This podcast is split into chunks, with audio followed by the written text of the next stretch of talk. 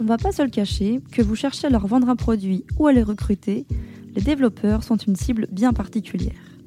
Dans cette capsule, Charline Grenet, qui gère les relations avec les communautés de développeurs chez Microsoft, donc autant dire qu'elle s'y connaît sur la question, nous explique comment elle fait pour leur parler. Bonjour à tous, je suis Charline Grenet et je travaille chez Microsoft depuis 5 mois au sein du service marketing et opération et je travaille tout particulièrement pour l'audience développeur sur les sujets Azure. Et dans cette capsule, on va se dire une vérité qui fâche. Pourquoi les développeurs détestent le marketing? Alors non, ils vous détestent pas vous, euh, les responsables, les chargés de marketing. Non, ils détestent le marketing. Ils détestent les campagnes, ils détestent les liens qui leur sont envoyés deux, trois fois par jour. Ils détestent les campagnes traquées, euh, les liens opt-in. Vous voyez de quoi je parle? J'imagine, puisque c'est notre métier, c'est le vôtre, mais c'est aussi le mien.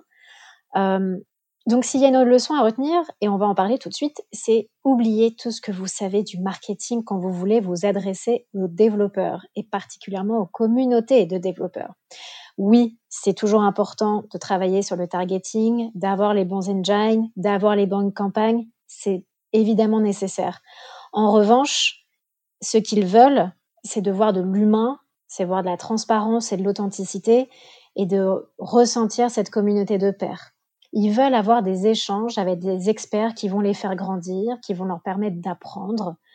Euh, et le conseil ici, c'est vous avez déjà des experts chez vous que ce soit des experts euh, techniques, informatiques, pourquoi pas, IT, mais aussi des experts de votre métier. Et finalement, que ce soit euh, une audience au grand large, mais que ce soit aussi les développeurs, bah, c'est eux qu'ils ont envie de voir. C'est de voir l'expertise incarnée par un homme ou par une femme. Et puis, euh, ces experts qui sont chez vous, finalement, c'est les meilleures personnes pour parler de vos sujets. Donnez-leur l'occasion, l'occasion de parler, donnez-leur l'occasion de, de, se former à la prise euh, de parole et surtout donnez-leur, et ça c'est notre responsabilité en tant que professionnel aussi du marketing et business, et donnez-leur des ponts, donnez-leur des occasions de, de se mettre en avant, de partager ce qu'ils font.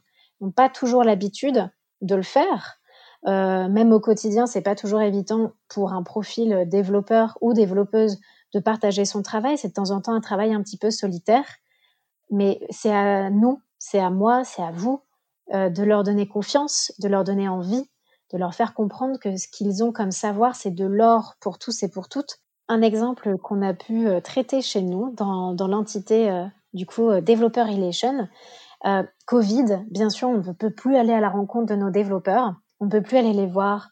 Et comme tout bon marketeur, on peut plus les intégrer dans nos bases, mais c'est surtout qu'on peut plus aller les voir. Et ça, c'est terrible.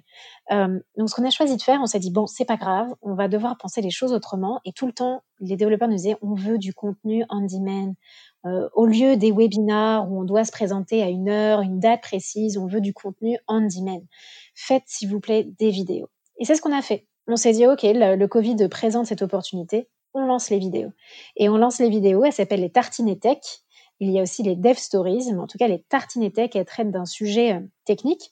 Ça peut être euh, qu'est-ce qui se passe quand vous faites une requête HTTP. Euh, ça peut être qu'est-ce que c'est que GitHub Actions. Et c'est assez précis. On explique ce que c'est et on explique ça avec un membre de la communauté des développeurs. Donc, ça veut dire qu'on met cette personne en avant elle est notre interlocuteur ou interlocutrice pendant l'échange. Et en plus de ça, sur des vidéos assez courtes, on, peut faire du training. On a de super bons retours là-dessus. notre audience peut la consulter quand elle le souhaite. Et surtout, les retours sont très bons et on peut l'utiliser très longtemps, ce format. Un, autre exemple que l'on a euh, qui fonctionne aussi plutôt bien, c'est qu'on adore sonder notre audience. Donc on profite de notre compte Twitter MSDevFR pour poser des questions, pour faire des Twitter Poll. Et euh, très simplement, on va poser la question, par exemple, qu'est-ce que vous pensez du low-code? Euh, Qu'est-ce que vous pensez du no-code? Et là, on va avoir euh, des retours assez, intéressants, qui peuvent être clivants. Et on peut faire une vidéo juste derrière avec un, un expert ou une experte de chez nous qui explique quel est l'intérêt du low-code.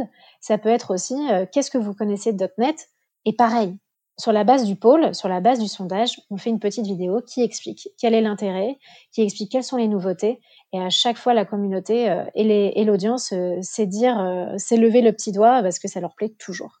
Donc, oublions le marketing à l'ancienne ou la communication à l'ancienne en disant c'est euh, super que d'avoir euh, des techs et je vais aller les chercher à grands coups de, de campagne, de pub, etc.